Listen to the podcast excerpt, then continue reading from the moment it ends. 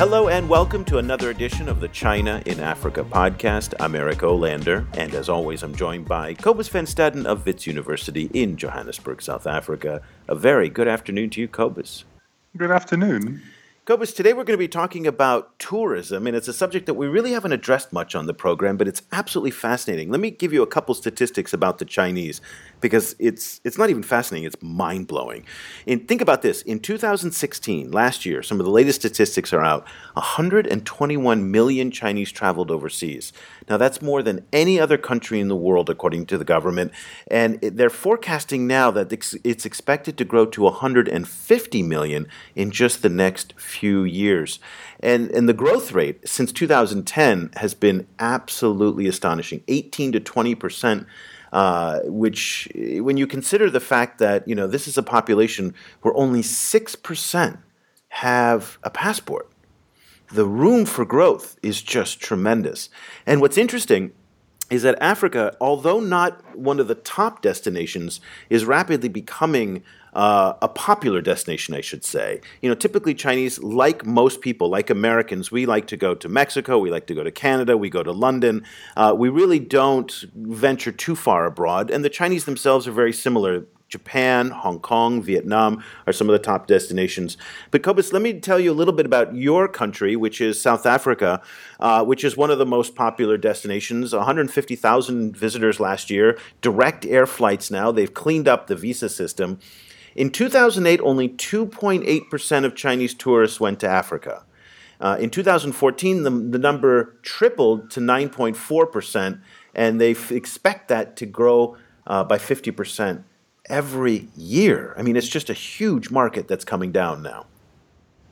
And increasingly, African countries are in an arms race to try and to capture some of these Chinese tourists.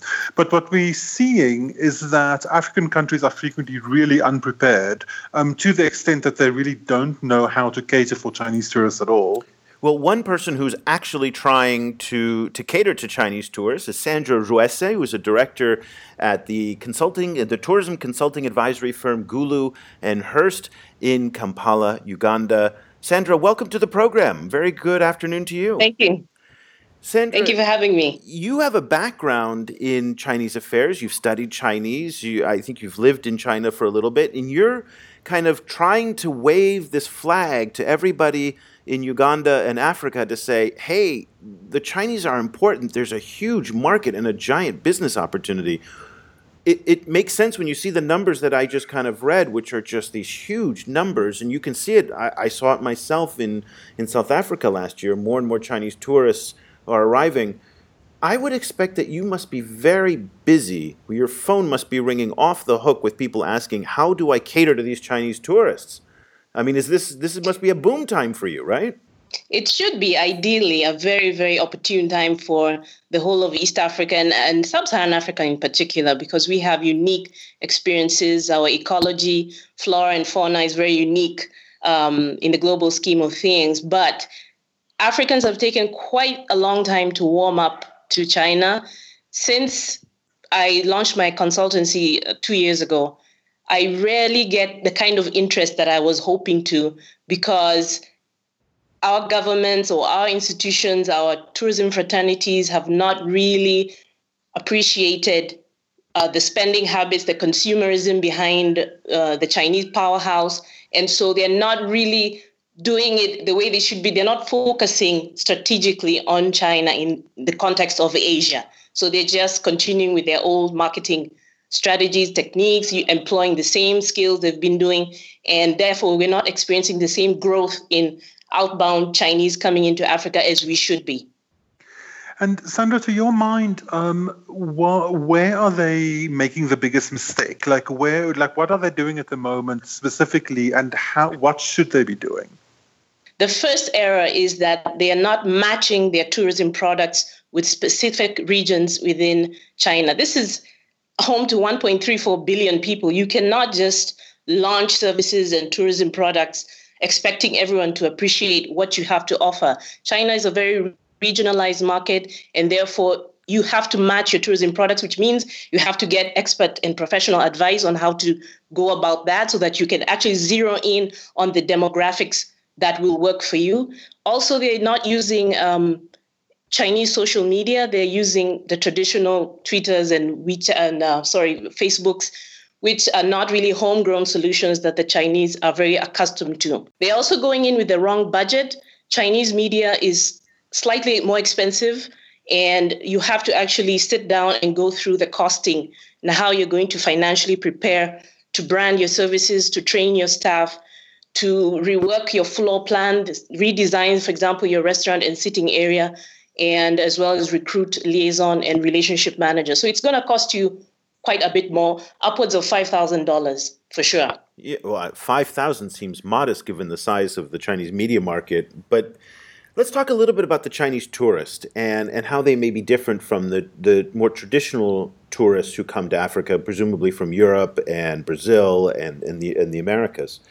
Um, you, you talked a little bit about it that you know African tour operators and hotels have to kind of retrofit their offer to better accommodate the Chinese tourists and what they want. Talk to us a little bit about the profile of the Chinese tourists and how they're different from other tourists that may come to Kenya, Uganda, South Africa. The Chinese fundamentally are looking for an experience where they can gather bragging rights. The more blingier, the more wow factor, the more unique, the more interesting um, they will be able to uh, you know put their money into that kind of thing. They're, they're looking forward to making reservations to go on a wildlife safari where there's like a unique experience out there. It's not just going out seeing elephants and lions and, and heading back straight to your campsite. But they're looking for an experience. They're looking for you to package as much as you can into their one week or, or three day holiday uh, they really don't rest. They don't say, "Oh, we've gone to the beach. Now let's go back to the hotel and take some time off." They want to go to the beach. They want to do the bungee jumping. They want to do the quad bike uh, uh, driving experience. They want to see the horses if you have any. I mean, they want a complete package, and that's why it's a bit complicated if you have only one offering in that three day or four day tour um, that, that, you're selling them, it might not resonate very well with them as well. Their culinary experience uh, ex- expectations are very different. The, the, their dining, even the hours that they, they tend to, to snack a lot in between uh, during the day, so you need to cater to their their expectations. Um, as well, they're looking to uh, uh buy as much uh, you know, in terms of um, art craft or and such, such like things so that they can carry with them and show to, and brag about it to their uh, families back in their countries. Sandra, if you if you could unpack that that last one a little bit, like I, I know that you know my, my stereotype of Chinese tourists uh, tourists overseas are like are that they love gambling and that they love shopping. Um, can what kind of shopping do you recommend? Um, people, you know, um, tourist operators in, in Africa to set up. Um, what kind of shopping really appeals to to Chinese tourists, and like how do they like to do their shopping? They prefer luxury. I mean, money is not an object for them, and they come prepared for this. Uh, so in terms of say homegrown products, if you have a specialty coffee or tea or, or, wine that is expensive, unique, and there has to be a history behind that product. Don't just put it on the shelf and put some Chinese instruction there and the pricing as well and expect them to just quickly go and grab that and pay for it. They want to know the history behind what makes that that product unique and that is what they're looking for more in expensive luxury items. They can be edibles, they can be consumable other items. It just it just depends on what your country has to offer because not every country can can offer wine. Not every country has uh, coffee to give uh, to sell their arrival. So it just depends. It's just the pricing has to be higher. They're looking for something much more expensive than the ordinary tourist who just walks around looking for uh, bargain items. Sandra, I want you to try and explain something to me because it just makes no sense to me and what's going on. So, last year I went to go see Cobus in Johannesburg, and I had a free afternoon, and so I went uh, on a I went on a safari like a lot of tourists do. And so when I got to the game park, uh, I met one of the rangers who kind of gives us a tour, and I just I said, you know, where are your tourists coming from? And he said, oh, by far now, our number one source of tourists and visitors are from China. And I was fascinated by that because there were no signs in Chinese. there was nothing to indicate that this was, you know, a major source of revenue for this big safari park. Um, I then went, we had lunch, uh, and we stopped, and I asked the restaurateur, I said, you know, it seems like there's a lot of Chinese, but why aren't there any Chinese here? And he was really negative. Oh, the Chinese, they don't buy, they don't spend, they don't eat. And it occurred to me that the whole experience for the Chinese was really not very friendly. There wasn't any food that was catered to them, there were no signs. In fact, the only signs that were there in Chinese in this one park were signs in Chinese about don't kill our rhinos. Um, so it was a very negative kind of thing. Um, and, and so I'm, I just, what I guess I don't understand is that it would seem to me to be common sense as a business operator, which these parks are, that if my largest source of customers comes from wherever, I will adapt my product to better suit those customers. What is the block for these tour operators and these destinations to not recognize that and do something about it. What's going on? Because they are putting much more emphasis on the partnerships and uh, getting into MOUs, memorandum of understandings with all these travel agencies in, agencies in China. That's where the focus is. So once they sign up and then get into the whole seasonal advertising and hosting of arrivals, that's where it stops. They don't go beyond skills development, staff sensitization training. I mean, a few do, like in the case of Seychelles and Mauritius, have really invested a lot in their budget for these kinds of um, bringing people up to speed and showing them the ropes, how to actually keep return business from China, not just hosting one tour group, but keep them coming because you, you, you show them that they're welcome and you have chefs who cater to them. So they have an alternative menu to the traditional French or English based or British based menu that you find a lot uh, being served in major hotels. So the focus ends with the MOU or the partnership agreement with the airlines or with the travel agents in China. There's nothing that they look into beyond that. And that is where the major mistake is. I mean, hosting Chinese arrivals is an end to end rebranding exercise it will cost you. And you have to understand you need to take time. Don't just jump into signing agreements when your ground staff is not ready your immigration service is not ready your restaurants and hotels are not ready your uh, shopping malls are not ready for them. I mean you have to look at it in the larger context not just doing it piecemeal hosting them and then stopping there so okay, so um, however, you know, most tourism operators in Africa don't have the kind of funds to do that full-scale overhaul. If you're speaking with someone who, who is willing to make some of these changes but need to do it step by step, where would you advise them to start? Like, what what is the first thing that they can change, or first few things that they can change to start making it a more friendly experience for the Chinese tourists? Okay, because the Chinese rely 90% of the time for on digital information to make decisions on the destinations they'll be booking or having their honeymoons or vacations in. You have to take social media and Chinese social spaces extremely seriously. So I would say if your budget is not that grand, please focus first on translating your promotional material, but keeping in mind you have to use a certain uh, tourism Chinese. Don't use academic Chinese when you're literally translating your website to cater to anyone you know looking to find out more about where you are, what you have to offer, what's the weather like, what are the prices. So begin with the digital exercise, rebrand yourself there, and then you'll be ready to offer a one-stop uh, platform for the Chinese to quickly go in and decide whether or not to make a reservation with you. So you have to take that seriously. You also have to retrain your, your staff, the concierge, your restaurant staff, you know, the ones who have a lot of face time with the arrivals and bring them up to speed what works, what doesn't work with uh, the Chinese guests who will be coming in. So if your budget is a bit restricted and you're not able to do the full, the entire uh, process, the whole rebranding exercise, then please begin with your uh, digital presence it'll take you a long way in building a, a brand in the hearts and minds in Chinese. You know, Chinese. Uh, it's interesting because we were talking before the show, and, and, and I asked you. I said, "Well, okay, if African companies, tour operators, travel agencies, and destinations are not kind of stepping up. Well, who is? And you, you pointed out and you said that the Chinese themselves are now kind of building a tourism infrastructure in Africa. And they are, you know, taking care of the bus systems. They're opening restaurants. The buses are taking people to the Chinese restaurants, and they're catering to their own tourists. And that was just absolutely fascinating to me because so often in the China Africa dialogue, we hear about the Chinese kind of taking advantage of Africans. They are kind of profiting at the expense of Africans. But here we have a situation where, you know, Kenyans, Ugandans, South Africans, you know, all are not stepping up to the opportunity and it's there for people to take and the Chinese entrepreneur is seeing it and doing it for themselves. So in some ways, I have a lot of respect for that.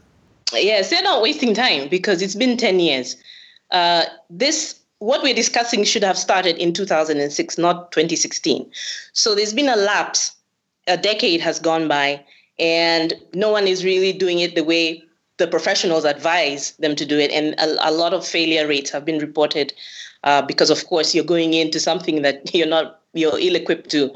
So the Chinese have seen an opportunity. They understand their people very well, and the investors uh, who come in with multi-million dollar loans uh, to launch right here on the continent itself are doing exactly what I have been preaching for the last seven years because I've been doing this, you know, slowly as I pick up I pick up my um, my understanding of this of this industry, and now that I'm fully conversant with it, I now you know go to some of their websites or go to some of their conferences and hear them talking about the same thing I have been advising the tourism fraternity right here in East Africa. And they're doing it exceptionally well because of the speed at which they're able to execute on their decisions. They're very quick thinkers. They're very strategic. Of course, the Chinese are very, very calculated.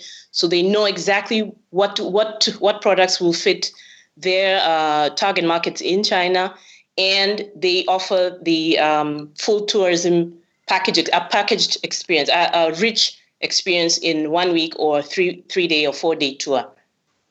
Yeah, this is so fascinating to hear, and also it makes me sad as you know as an as an African to see Africa being being again kind of pushed out of its own main industry. I mean, Africa like tourism should be Africa's uh, meal ticket. You know, Africa has these amazing things to offer, and now they they don't seem to be willing to learn how to offer it. So now they're being pushed out. It makes me sad. Um, do, do you do you sometimes find yourself shouting at African African tourism operators to try and get them to move?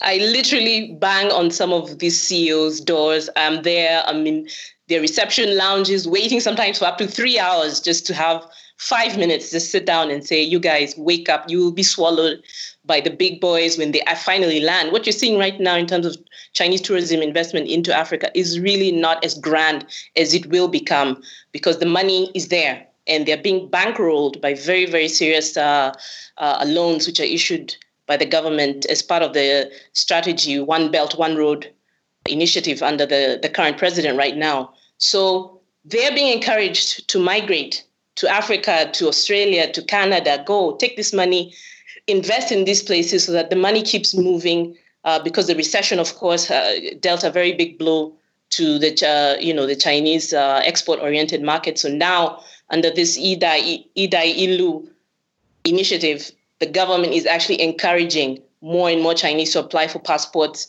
and to actually go into the banks and gather loans and go and launch into the spa industry, casino industry, transportation. They're there just here in Uganda. Two Chinese owned taxi operations have launched in the last year alone. And they're doing it in a big way. They can afford to advertise on any space or any radio, any billboard, you name it, it's up for the taking. So their budgets are higher, and therefore they're actually overshadowing domestic operators. And many of them are having to sell their operations to the Chinese. For example, you have um, Abercrombie and Kent, AB&K, which is a luxury operator that has been here since I was a kid.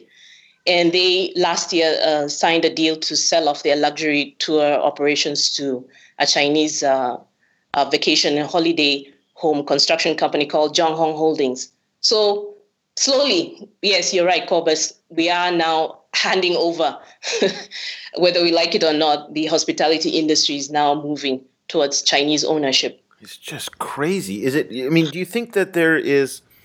I mean, okay, let me just kind of put it out there. I don't, I don't know if it's true. And I'm not saying this as a leading question, but is there any kind of racism that's going on here that people maybe just more comfortable dealing with, you know, white people as tourists, and then they see the Chinese as, you know, unfamiliar, scary kind of, you know, or maybe there's some racist, you know, kind of prejudices that are getting in the way. I'm still trying to get at why people don't go for money. I mean, you know, it just doesn't make any sense. It really just doesn't make any sense. It's perplexing to me.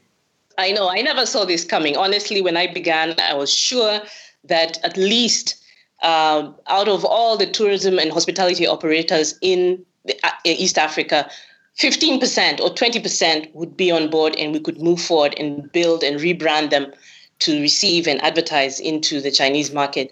But it just it has not even reached, I don't even think 3%. And so I'm very frustrated here. Nobody's listening. Conference uh, in event coordinators keep shutting me out. I keep pushing hard and hard, but I find I'm getting more invitations from different countries, not even here in Africa. So it's like my skills are being appreciated by different uh, uh, analysts, travel analysts out there, different universities uh, who have uh, very strong tourism departments also consult with me. But on this continent itself, my home turf is not is not has not warmed up to what China has to offer. I don't think it's a racial issue. You know, when you have the the number of uh, uh, empty rooms uh, that are hotels, for example, in a, in a town called uh, Entebbe, sometimes you walk into a hotel and find two thirds of their rooms empty, and they are going at a loss. They have a payroll to support, they have staff to pay, and it's just not working out. But they're not looking at a different market, a different source market to help them stay afloat. And so they're shutting down, they're going to bankruptcy, and some, of course, now folding in and, and selling off to the Chinese. Now, Cobus, just before we, we kind of walk, close the show and everybody walks away depressed thinking how incompetent Africans are for, for not taking advantage of this opportunity, I, I think it's fair to say that a lot of people are struggling with this. I know I've talked to some tour operators in the U.S. and some hotel companies uh, in the U.S. who also don't know how to deal with the Chinese. You know, there is, as you pointed out, Sandra. I think, listen, if you ever want to immigrate to the United States, I think there's going to be a lot of jobs for you because the Chinese, in fact, are going to places like Los Angeles and New York, uh, Chicago, uh, San Francisco, and a lot of hotels still, believe it or not, don't have TV channels for the Chinese. They don't have food for the Chinese. They don't have Chinese speaking, you know, desk staff. So I don't think this is uniquely an African problem. Uh, I think what the issue that we're kind of talking about is that this is just lots and lots of money that's ready to be taken. It's on the table, and people are not taking advantage of that. So, um, Sandra, if people want to kind of take you up on your advice, they listen to this show and they say, you know what? She's the woman I need to kind of, you know, get in touch with. How can they follow you and what can they do to get in touch with you? I'm on Facebook uh, slash welcoming Chinese tourists, welcoming welcoming Chinese tourists. I'm on Twitter at Sandra Rwese, spelled Sandra R W E S E. My website, of course, is uh, available 24 hours a day, and that's guluandhirst.net, gulu, G U L U, and Hearst Hirst, H I R S T dot net. Well, you know, in this year of the rooster, we are wishing you prosperity. Happy New Year. And uh, we're hoping that uh, that this new year, 2017, will finally be the time when uh, when African tour operators wake up and start calling you for their uh, for their help on how to better welcome Chinese tourists and, and how to accommodate them. Thank you for joining us on the show. Yeah, thank you. Thank you as well. Cobus, you know, it's it's a head shake for me. I, you know, we just hear over and over and over again how the Chinese are taking advantage of Africans and how the narrative is always Africa the victim. And here we have, just right in front of us, an opportunity for Africans to thrive and to do something, you know, you know, that would really be profitable in their favor and their interest, and they're just not doing it. And it's just perplexing. Honestly, this is not the show that I expected what we were going to have with Sandra. Yeah, I know. Come on, Africa. Yeah, we can do it. So, we would like to check back in with uh, Sandra in a few months just to see how, how things are going. So, until then, we'll be back very soon. In fact, in another week with another edition of the China in Africa podcast. Thank you so much for listening. The discussion continues online. Head over to facebook.com slash China Africa Project to share your thoughts on today's show or follow China Africa News that's updated every four hours, 24 hours a day, seven days a week. The guys are also on Twitter, where you can find Cobus at Stadenesque or Eric at E. That's E O L A N D E R. Subscribe to the China Africa podcast on iTunes or download the mobile apps for iOS, Android, or Windows Phone. Just head over to your favorite store and search for China Africa.